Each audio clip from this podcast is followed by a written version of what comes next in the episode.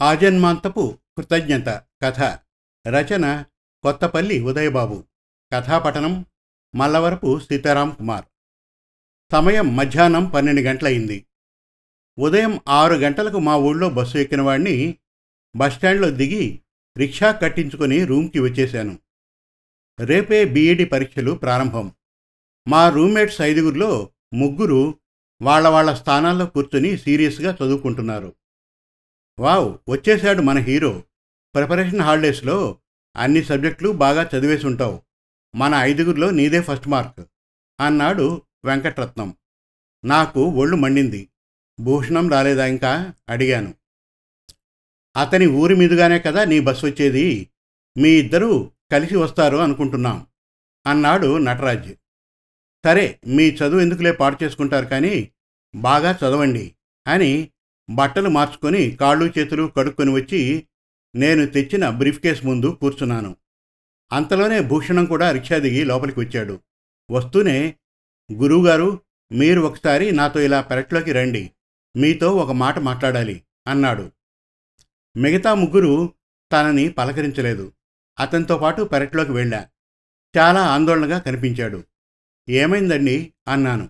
గురుగారు ఈ నెల రోజుల ప్రిపరేషన్ హాలిడేస్లో ఒక్కరోజు పుస్తకం తీస్తే ఒట్టు.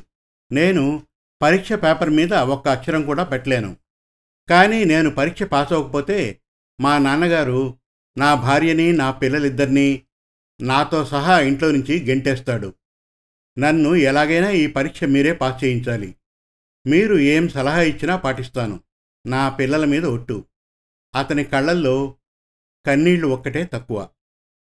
రోలు వెళ్ళి మధ్యలతో మొరపెట్టుకున్నట్లు అతను చెప్పిన మాట విని నేను నివరిపోయాను ఎందుకంటే ప్రిపరేషన్ హాలిడేస్కి పుస్తకాలని సర్దుకొని బ్రీఫ్ కేసులో పెట్టుకొని ఎలా వెళ్ళానో నెల రోజుల తర్వాత నేను అలా తిరిగి వచ్చాను దానికి కారణం నేను ఇంటికి వెళ్ళిన నాడే కడుపులో కంతితో పాటు గర్భసంచిని కూడా తీసేసి పెద్ద ఆపరేషన్ జరిగిన అమ్మని ఆ రోజే నాన్నగారు వైజాగ్ నుంచి తీసుకొచ్చారు. వాళ్ళు వస్తున్నారు అన్న వార్త తెలుసుకున్న నేను బ్యాగ్ ఇంట్లో పెట్టి తాళం వేసి వెంటనే రైల్వే స్టేషన్కి వెళ్ళాను. అమ్మ ఆపరేషన్ చేసిన పొత్తి కడుపును రెండు చేతులతో అదిం పట్టుకొని అతి నెమ్మదిగా రైలు దిగింది. అక్కడి నుంచి మరో అరగంటలో ఇల్లు చేరాం. ఇంటికి వచ్చాక అమ్మ సేవ మొదలైంది. నాన్నగారు పోస్ట్ మాస్టర్గా ఉద్యోగం చేస్తున్నారు. ఈ సరిత ఆఫీస్కి వచ్చిందంటే సరిగ్గా సమయం తొమ్మిది గంటలైందన్నమాట అని అంతులేని కథ చిత్రంలో జయప్రద అన్నట్లుగా సరిగ్గా ఏడు గంటలకి పోస్టాఫీస్లోకి తాళాల గుత్తితో అడుగుపెట్టడం ఆయన అలవాటు. సమయ పాలన పాటించడంలో సూర్యుడు తూర్పున ఆరు గంటల రెండు నిమిషాలు ఉదయిస్తాడు అనంత ఖచ్చితం. అమ్మ అంటే నాకెంతో ఇష్టం. చదువు మళ్ళీ చదువుకోవచ్చు. కానీ అమ్మ ఆరోగ్యంలో తేడా వస్తే ఆ ఊహే భరించలేకపోయాను. అమ్మ రుణం ఎలాగూ తీర్చుకోలేం. కనీసం నూరు పోగంత సేవ చేసి తీర్చుకునేటటువంటి ఒక మంచి అవకాశం నాకు కల్పించినందుకు ఆ దేవునికి కృతజ్ఞతలు చెప్పుకున్నాను. చదువు విషయంలో నా విద్యుక్త ధర్మాన్ని నిర్వర్తించలేకపోతున్నందుకు ఆ చదువుల తల్లికి క్షమాపణ చెప్పుకొని నా బాధ్యతలో ప్రవేశించాను.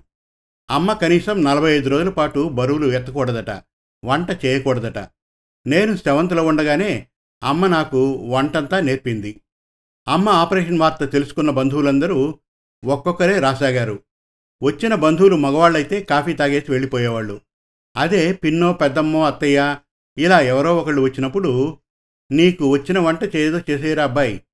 అమ్మకి పక్కన నేను కూర్చుంటానుగా.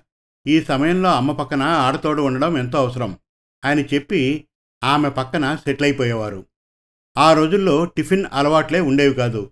పొద్దున్నే కాఫీ మధ్యాహ్నం భోజనం నాలుగు గంటల వేళ టీ సాయంత్రం ఏడు గంటల వేళ భోజనం రాత్రి తొమ్మిది గంటలకు నిద్ర.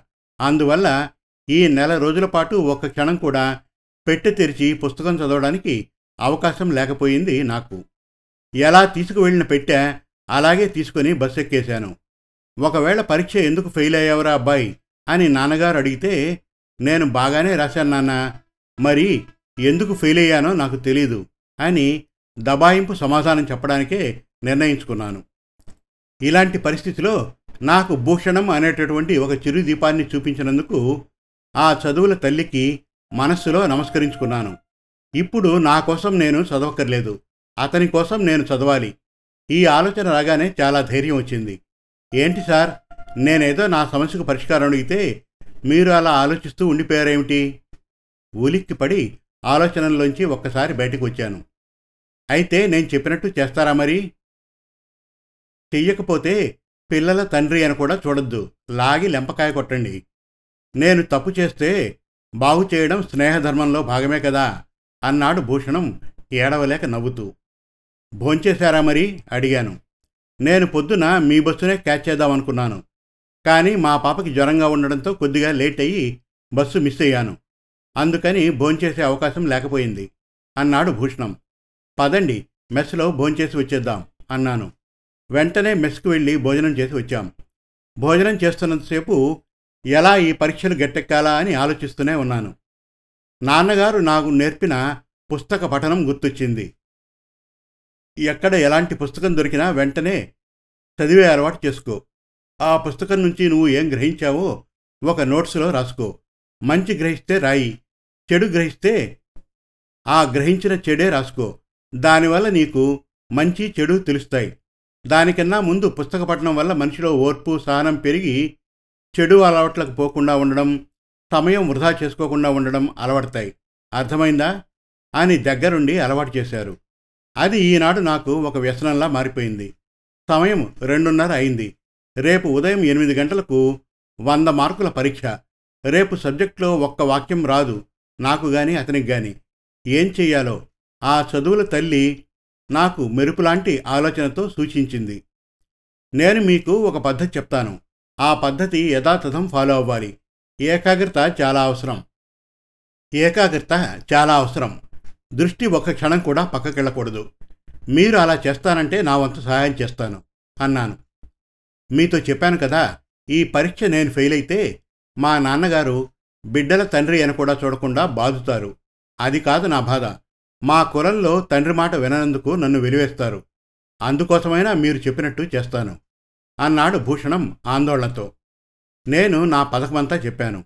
అంతా విన్నాక భూషణం శిక్షణ కోసం సిద్ధమైన సైనికుడిలా తను గూట్లో రేపు పరీక్ష పాఠ్యపుస్తకం పెన్ను రఫ్ నోట్బుక్ తెచ్చుకుని నా ప్లేస్లోకి వచ్చాడు. అప్పటికే చాప మీద సిద్ధంగా కూర్చున్న నా ముందు బాసిం మఠం వేసుకొని ఇంటారుగా కూర్చుని నేను సిద్ధం సార్ అన్నాడు. నా పథకాన్ని ఆచరణలో పెట్టాను. మేము చదవవలసిన పాఠ్యపుస్తకంలో అన్ని పేజీలు రెండు వందల లోపే. నా పథకంలో భాగంగా అతడు మొదటి పాఠంలోని మొదటి పేరా చదవాలి. దానిని నేను శ్రద్ధగా విని అందులోని ముఖ్యమైన పాయింట్లను అతనికి నేను గుర్తుపెట్టుకుని చెబుతాను. వాటిని అతడు మళ్ళీ యథార్థంగా తిరిగి నాకు చెప్పాలి. అంటే ఇద్దరము కూడా ఆ పేరాలోని ముఖ్యమైన విషయాన్ని రెండుసార్లు వింటున్నామన్నమాట. వాటిని గుర్తుపెట్టుకోవాలి. మరీ కఠినమైన పదజాలం ఉంటే కనుక పుస్తకంలో నోట్ చేసుకోవాలి. అలా ఆ పాఠంలో ప్రతి పేర అతను చదవాలి నేను చెప్పాలి. నేను చెప్పింది విని అతను మళ్ళీ చెప్పాలి. అలా అన్ని పాఠాలు పూర్తి చేయాలి. అది రేపు ఉదయం ఐదు గంటలలోపుగా సాయంత్రం నాలుగు గంటలకు మొదలుపెట్టాం. పది గంటల వరకు చదివాం. అప్పుడు లేచి వెళ్ళి దగ్గరలో ఉన్న టీ కొట్టుకు వెళ్ళి రెండు వేడివేడి కప్పులు టీ తాగేసి వచ్చాం. మళ్ళీ సరిగ్గా పదకొండు గంటలకు చదవడం మొదలుపెట్టాం. అనవసరమైన పేరాలను వదిలేసి అన్ని పాఠాలు ఉదయం నాలుగు గంటలకల్లా పూర్తి చేశాం.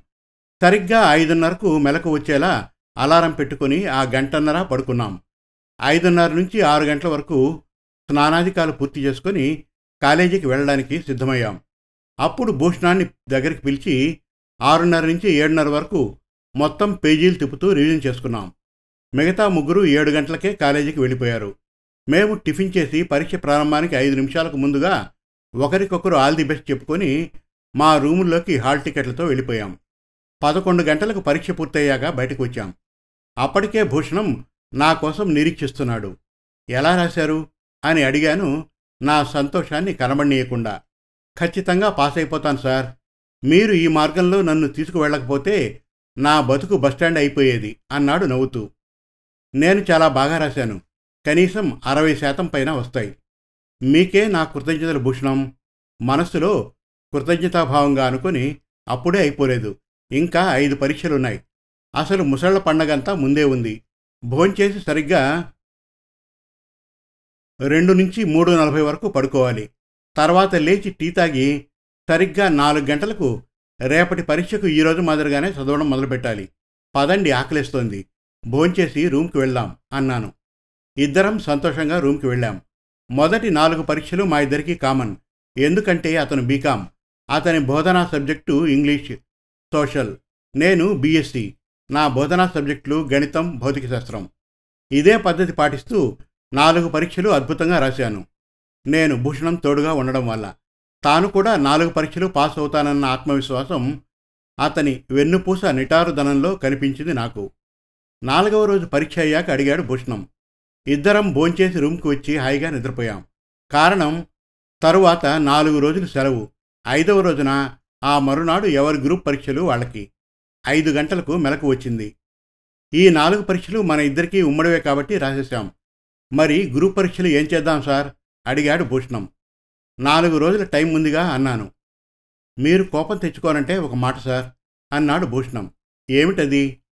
ఇంటికి వెళ్తే పిల్లలు ఒక్క సినిమాకు కూడా వెళ్ళనివ్వరు సార్. మీరేమీ అనుకోనంటే సినిమాకు వెళుద్దాం సార్. కంటి నిండా నిద్రపోయి నాలుగు రోజులైంది. రెండు రోజులు సినిమాలు చూసి తర్వాతి రెండు రోజులు చదువుకుందాం. ప్లీజ్ మళ్ళీ జీవితంలో ఎప్పుడు కలుస్తాము? సినిమా ఖర్చులు నావైతేనే వెళ్దాం సార్ అన్నాడు భూషణం. అయితే ఇప్పుడు ఫస్ట్ షోకి వెళ్దాం అన్నాను ఏమంటాడో అని. అతను ఉత్సాహంగా కదిలాడు. ఏంటో ఈసారి నా బుద్ధి కూడా మందగించింది. రెండు రోజులు అనుకున్న వాళ్ళం మూడు రోజులు అదేవిధంగా చేసేశాం. నేను కిందటి నెలలో అమ్మసేవలో మునిగిపోయానేమో. అతనితో పాటు matinee first show second show చూసి రూమ్కి వచ్చేసి పొద్దున ఎనిమిది వరకు పడుకోవడం టిఫిన్ తినేసి మళ్ళీ పడుకోవడం భోజనాలకు వెళ్ళి రావడం అక్కడి నుంచి మళ్ళీ matinee first show second show. వరుసగా మూడు మూడు తొమ్మిది కొత్త సినిమాలు చూసేశాం. నాలుగో రోజంతా పడక వేశాం మధ్యాహ్నం భోంచేశాక అప్పుడు గుర్తుకు వచ్చింది. రేపు అంటే ఐదవ రోజు ఎనిమిది గంటలకు ఉదయం పరీక్ష అని. అతనివి నావి ఒకే పరీక్షలు కాదు కదా అతన్ని సినిమాలకు వెళ్ళనిచ్చి నా గ్రూప్ సబ్జెక్ట్ నేను చదువుకుంటే బాగుండేది. ఇంత పశువులా ప్రవర్తించానేమిటి? అని నన్ను నేను నెత్తిమీద కొట్టుకున్నాను. ఒక అక్షరం ముక్క రాదు రేపటి పేపరు. భూషణం కూడా సినిమా మైకం నుంచి బయటపడ్డాడు.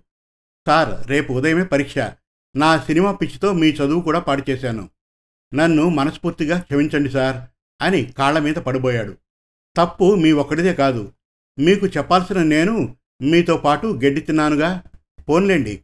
నాలుగు పరీక్షలు ఎలా రాశామో ఈ రెండూ కూడా అలాగే రాద్దాం. లేచి సిద్ధమైతే టీ తాగి వచ్చి నాలుగు గంటలకి చదువు మొదలు పెడదాం. అయితే మొన్నట్లో కాకుండా ఎవరి పుస్తకాలు వాళ్ళు చదువుకోవాలి అంతే. లేకపోతే ఈ పరీక్ష పాస్ అయ్యేది లేదు అన్నాను. భూషణం ఏమనుకున్నాడో ఏమో నాతో పాటు సమానంగా శ్రద్ధగా చదివాడు. ఈ రెండు పరీక్షలు కూడా బాగానే రాశాం. పరీక్ష పూర్తయ్యాక బయటకు వస్తూ మీ దయ వల్ల అన్ని పరీక్షలు పాస్ అవుతానని నమ్మకం ఉంది సార్. నా దురదృష్టం నన్ను వెక్కిరించకపోతే. అన్నాడు భూషణం నా చేతులు పట్టుకొని. మీరు తప్పకుండా పాస్ అవుతారు. మనం ఇలా చదివిన గుర్తుగా ఒక ఫోటో తీయించుకుందాం. ముందు ఫోటో స్టూడియోకి వెళ్దాం పదండి. అని చెప్పి ఫోటో స్టూడియోకి వెళ్ళి ఫోటో తీయించుకున్నాం. ఈసారి కలుస్తామో లేదో? ఎందుకంటే మీ ప్రాక్టికల్ ఎగ్జామ్స్ తేదీలు వేరు నా ప్రాక్టికల్ ఎగ్జామ్స్ వేరు అన్నాడు భూషణం. ఫలితాలు వచ్చాక తప్పనిసరిగా కలుద్దాం అన్నాను నేను. ప్రాక్టికల్స్ ఎవరికి వాళ్ళను విడివిడిగా వచ్చి పరీక్షలు రాసి మా ఊర్లకు తిరిగి వెళ్ళిపోయాం. పరీక్షా ఫలితాలు వచ్చాయి. నేను ఫస్ట్ క్లాసులో భూషణం సెకండ్ క్లాసులో పాస్ అయ్యాం. ఒకరోజు భూషణం పళ్ళబుట్టతో సహా నా గుమ్మంలో ప్రత్యక్షమయ్యాడు. వెనుక తన భార్య పిల్లలు కూడా ఉన్నారు. అందరూ నా కాళ్ళకు నమస్కరించిపోయారు. నేను చటుక్కున కాళ్ళు వెనక్కి తీసుకున్నాను. ఏమిటి పిచ్చి పని భూషణం గారు? నిజానికి పుస్తకం చదవడం అనేటటువంటి నా హాబీని మీ మీద బలవంతంగా రుద్ది మీలాగే అక్షరం ముక్క చదవని నేను మీరు నాకు తోడుగా ఉండడంతో ఇద్దరం పరీక్షలు పాస్ అయ్యాం అని మనసులో అనుకున్న నేను ఇందులో భగవంతుని కటాక్షం తప్ప నేను చేసిందేమీ లేదు భూషణం గారు. ఇదంతా మీ పిల్లలు చేసుకున్న పుణ్యం. అని భూషణాన్ని ఆప్యాయంగా కౌగిలించుకున్నాను. అనంతరం అందరం కలిసి భోజనాలు చేశాక గృహస్థు ధర్మంగా వాళ్ళందరికీ బట్టలు పెట్టి పంపించాను. ఆరు నెలల తర్వాత ఇద్దరికీ ఉద్యోగాలు వచ్చాయి. తాను ఉంటున్న మండలంలో సోషల్ టీచర్గా పోస్టింగ్ వచ్చిందని భూషణం సంతోషంగా నాకు ఉత్తరం రాశాడు. నా మండలంలో నాకు లెక్కల మాస్టర్గా ఉద్యోగం వచ్చిందని నేను అతనికి ఉత్తరం రాశాను. డ్యూటీలో చేరిన మొదటి రోజు నుంచి బోర్డు మీదకి లెక్క వేయడానికి వెళ్ళే ముందు ఆజన్మాంతపు కృతజ్ఞతగా నా చెయ్యి జేబులోకి వెళ్ళి నా పర్సును బయటకు తీస్తుంది. పర్సు తెరుచుకోగానే నేను భద్రంగా దాచుకున్న ఫోటోలో నా పక్కన నిలబడిన భూషణం నేను మీకు తోడుంటాను మాస్టారు అని చెప్పినట్టు అనిపించగానే పాఠం మొదలు పెడతాను. నేను బ్రతికి ఉన్నంత వరకు ఆ కృతజ్ఞత ఆజన్మాంతపు కృతజ్ఞతగానే ఉంటుంది. సమాప్తం. మరిన్ని చక్కటి తెలుగు కథల కోసం కవితల కోసం వెబ్ సిరీస్ కోసం మన తెలుగు కథలు డాట్ కామ్ విజిట్ చేయండి. Thank you.